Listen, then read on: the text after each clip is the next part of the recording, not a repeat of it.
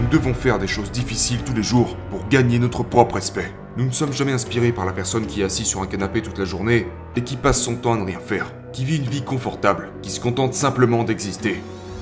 Ok, c'est respectable, tu es simplement en vie. Mais en quoi as-tu contribué? En quoi as-tu multiplié tes compétences pour servir quelque chose de plus grand, quelqu'un de plus grand ou quelque chose de plus grand? Découvrez vos propres talents et ce pourquoi vous êtes doué pour poursuivre vos rêves.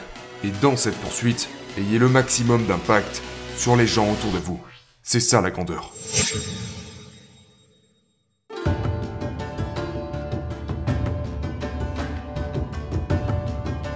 Quelle est la compétence que tu considères comme étant la plus capitale à ton succès? La visualisation.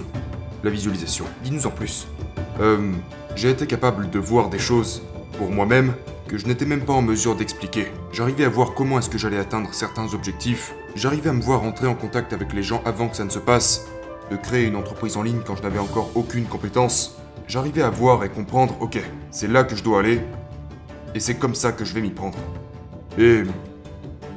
Et je suis vraiment bon pour visualiser le cheminement des autres. C'est quelque chose que j'ai développé au cours des dix dernières années. C'est comme si tu me disais genre, mon objectif est X, et que d'une certaine manière, tu es sûr de l'atteindre. Tu es sûr de l'atteindre parce que tu sais exactement ce que tu dois faire pour y arriver. Mais pour la plupart des gens, ils ne savent pas vraiment comment atteindre leur but. Et donc je suis capable de... Et je ne sais pas vraiment ce que c'est, mais il y a quelque chose que j'ai développé qui me permet de repérer exactement par quelles étapes je dois passer pour y arriver. Lorsque j'étais tout petit, je... J'observais les gens. J'observais les gens constamment. Parce que je n'avais pas d'amis. Alors je m'asseyais et je regardais. J'observais. Et puis quand je trouvais le courage de parler aux gens, je posais des questions. Et j'étais en quelque sorte très réceptif à leur énergie, à ce qu'ils disaient, ce qu'ils ne disaient pas, leurs défauts, leurs qualités. Et je pense que c'est la reconnaissance des modèles au fil du temps qui fait que je peux voir ce genre de choses. Déjà grâce au fait d'observer les gens, de poser des questions, mais aussi du fait d'avoir appliqué ces choses dans ma pratique de visualisation liée au sport. Le sport a été pour moi mon plus grand enseignant en grandissant.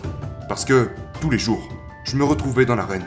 Je me retrouvais à pratiquer quelque chose que je voulais accomplir, à améliorer un ensemble de compétences. Que ce soit par exemple dans le basketball, une certaine compétence que je voulais maîtriser ou euh, un exercice de tir, de rebond, il y avait toujours une compétence sur laquelle je voulais progresser. Dans le sport, t'es jamais... Tu n'as jamais vraiment maîtrisé quoi que ce soit. Tu peux être bon dans quelque chose, mais il y a toujours une façon d'être encore meilleur. Même les plus grands basketteurs, tu sais, il manque toujours une partie de leur tir. Genre, il y a toujours quelque chose quelque part à améliorer. Donc pour moi, il s'agit vraiment de visualiser mes propres buts, visualiser mes rêves, et puis prendre des mesures quotidiennes pour améliorer les compétences à améliorer et faire de ces rêves une réalité. Ce qui manque aux gens, c'est la capacité à croire en eux-mêmes. Et au fait qu'ils vont vraiment atteindre leurs rêves. Parce que naturellement, nous voulons ce que nous n'avons jamais eu. Et donc, comme nous ne l'avons jamais eu, il est difficile de croire en l'atteinte de quelque chose que nous n'avons jamais atteint auparavant. Pour la plupart des gens. Euh, nous devons pratiquer ça, je pense. La visualisation, percevoir le résultat final. Percevoir le résultat final, cette pratique, mais aussi la pratique de juste, j'ai vu à quoi l'objectif ressemble, et maintenant je vais l'atteindre.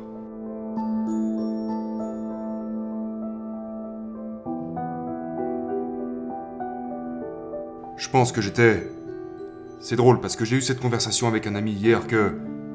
Pendant la plupart de mon enfance, j'avais des ennuis et je me répétais à moi-même que j'aimerais être mort. Je me disais ça. Mais à chaque fois que je me disais ça, il y avait comme quelque chose en moi qui m'appelait, qui me tirait vers l'avant. C'est vraiment difficile à expliquer. C'était un peu comme ni au niveau du ventre, ni au niveau du haut de la poitrine, mais quelque chose entre les deux qui en quelque sorte me tirait vers l'avant. Du genre, non, tais-toi. Comme s'il devait y avoir une raison, comme s'il y avait quelque chose que j'étais censé faire, et je n'ai jamais compris ce que c'était.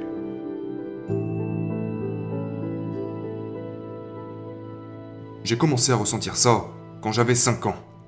Et je me souviens, je ressentais ça de manière constante tout au long de la journée. Et je le ressens encore aujourd'hui.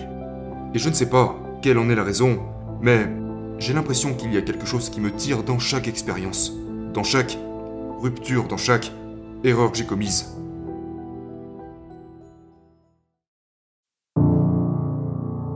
Je me souviens pas de...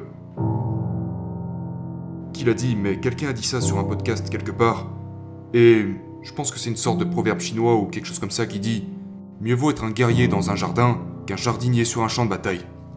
Et chaque jour, je veux m'entraîner pour être préparé au champ de bataille. Et peu importe quelle est cette guerre, qu'elle soit extérieure ou intérieure. Mais je crois vraiment que pour moi, je suis quelqu'un de très physique. Il faut que je bouge. Et ça m'apporte tellement de confiance, ça m'apporte de la joie, ça m'apporte du bonheur de pouvoir m'entraîner, que ce soit en boxe, en musculation ou tout autre type d'activité, tant qu'elle me permet de devenir plus fort et d'améliorer ma capacité à me défendre, dans le cas où j'en aurais besoin. Et j'espère ne jamais avoir à utiliser cette force pour me défendre. J'espère ne jamais en avoir besoin. Mais le simple fait de savoir que si quelqu'un tentait de me faire quelque chose, je serais en mesure de me défendre. C'est cela qui me donne cette paix intérieure et qui élimine l'anxiété. C'est cela qui me permet de me balader dans une pièce, de scanner la pièce et me dire je n'ai rien à craindre. Je n'ai donc pas besoin d'avoir peur pour moi-même. Et euh, la discipline. Tu parles souvent de ça. La discipline de faire quelque chose de douloureux tous les jours est l'une des disciplines les plus importantes que tout être humain puisse avoir. Je crois que nous devons aller chercher la douleur tous les jours. Parce que sinon c'est la douleur qui va venir nous chercher.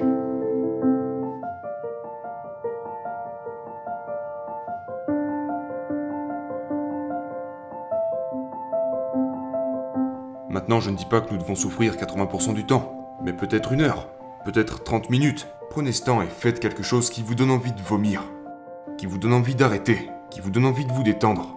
Parce qu'ensuite, quand les choses deviendront difficiles, vous serez alors détendu.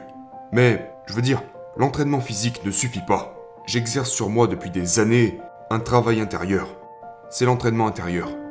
Et dans la vie, tout tourne autour de cet aspect intérieur les différentes pratiques de méditation, la visualisation, les thérapies, les séminaires.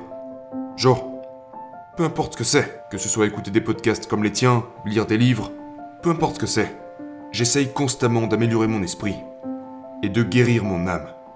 Et je pense que, en fusionnant la douleur quotidienne de l'entraînement physique et la bonification constante de l'esprit, c'est comme si ces deux choses formaient pour nous une armure qui nous protège contre absolument tout ce qui peut nous arriver dans la vie. Une armure qui nous permet juste de ne pas nous rattacher aux problèmes de la vie, de pardonner et d'aller de l'avant.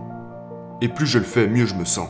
Et c'est lorsque j'arrête de le faire que ce sentiment revient comme si quelque chose n'allait pas dans ma vie.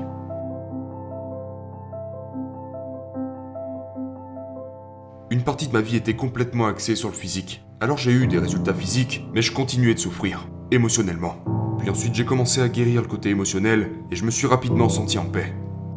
Ensuite j'ai réalisé, ok, je n'ai pas l'impression d'être si intelligent. Très bien, alors laissez-moi apprendre. Laissez-moi améliorer mon état d'esprit, acquérir de nouvelles compétences. Ensuite je me sentais plus confiant.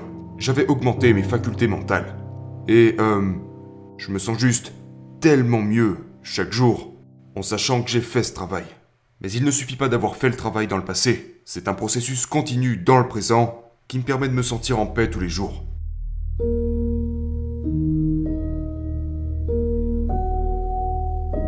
Depuis 20 ans, je veux apprendre l'espagnol. C'est vraiment quelque chose qui me tient à cœur. Et tous les ans, à chaque fin d'année, quand je fais le bilan, j'analyse quelles sont les choses dont je suis fier et quelles sont les choses que je n'ai pas fait que j'aurais voulu faire. Et depuis 20 ans, une chose revient toujours dans cette liste, et c'est apprendre l'espagnol.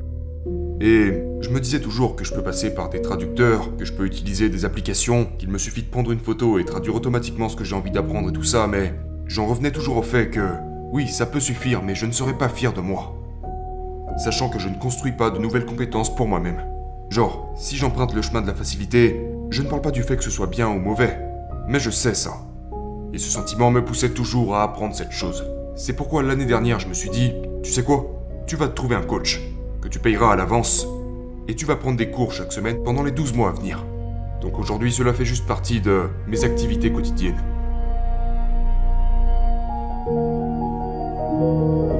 Nous devons faire des choses difficiles tous les jours pour gagner notre propre respect. Nous ne sommes jamais inspirés par la personne qui est assise sur un canapé toute la journée et qui passe son temps à ne rien faire, qui vit une vie confortable, qui se contente simplement d'exister. Ok, c'est respectable, tu es simplement en vie. Mais en quoi as-tu contribué? En quoi as-tu multiplié tes compétences pour servir quelque chose de plus grand Quelqu'un de plus grand ou quelque chose de plus grand? Et donc pour moi, je, je veux pouvoir être fier de moi. Je veux pouvoir être fier de... des choses que je dis et de la façon dont je m'y tiens. Je veux être intègre avec moi-même. Je veux être fier du travail que j'ai accompli, de la créativité que j'ai exprimée, de la façon dont je traite et m'occupe de mon corps, de la manière dont je traite et me comporte avec les autres. Je veux être fier de toutes ces choses à la fin de la journée. Parce que, je ne sais pas, c'est juste quelque chose qui a du sens pour moi.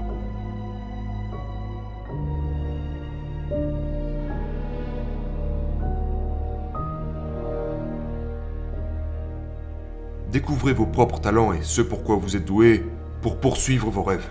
Et dans cette poursuite, ayez le maximum d'impact sur les gens autour de vous. C'est ça la grandeur.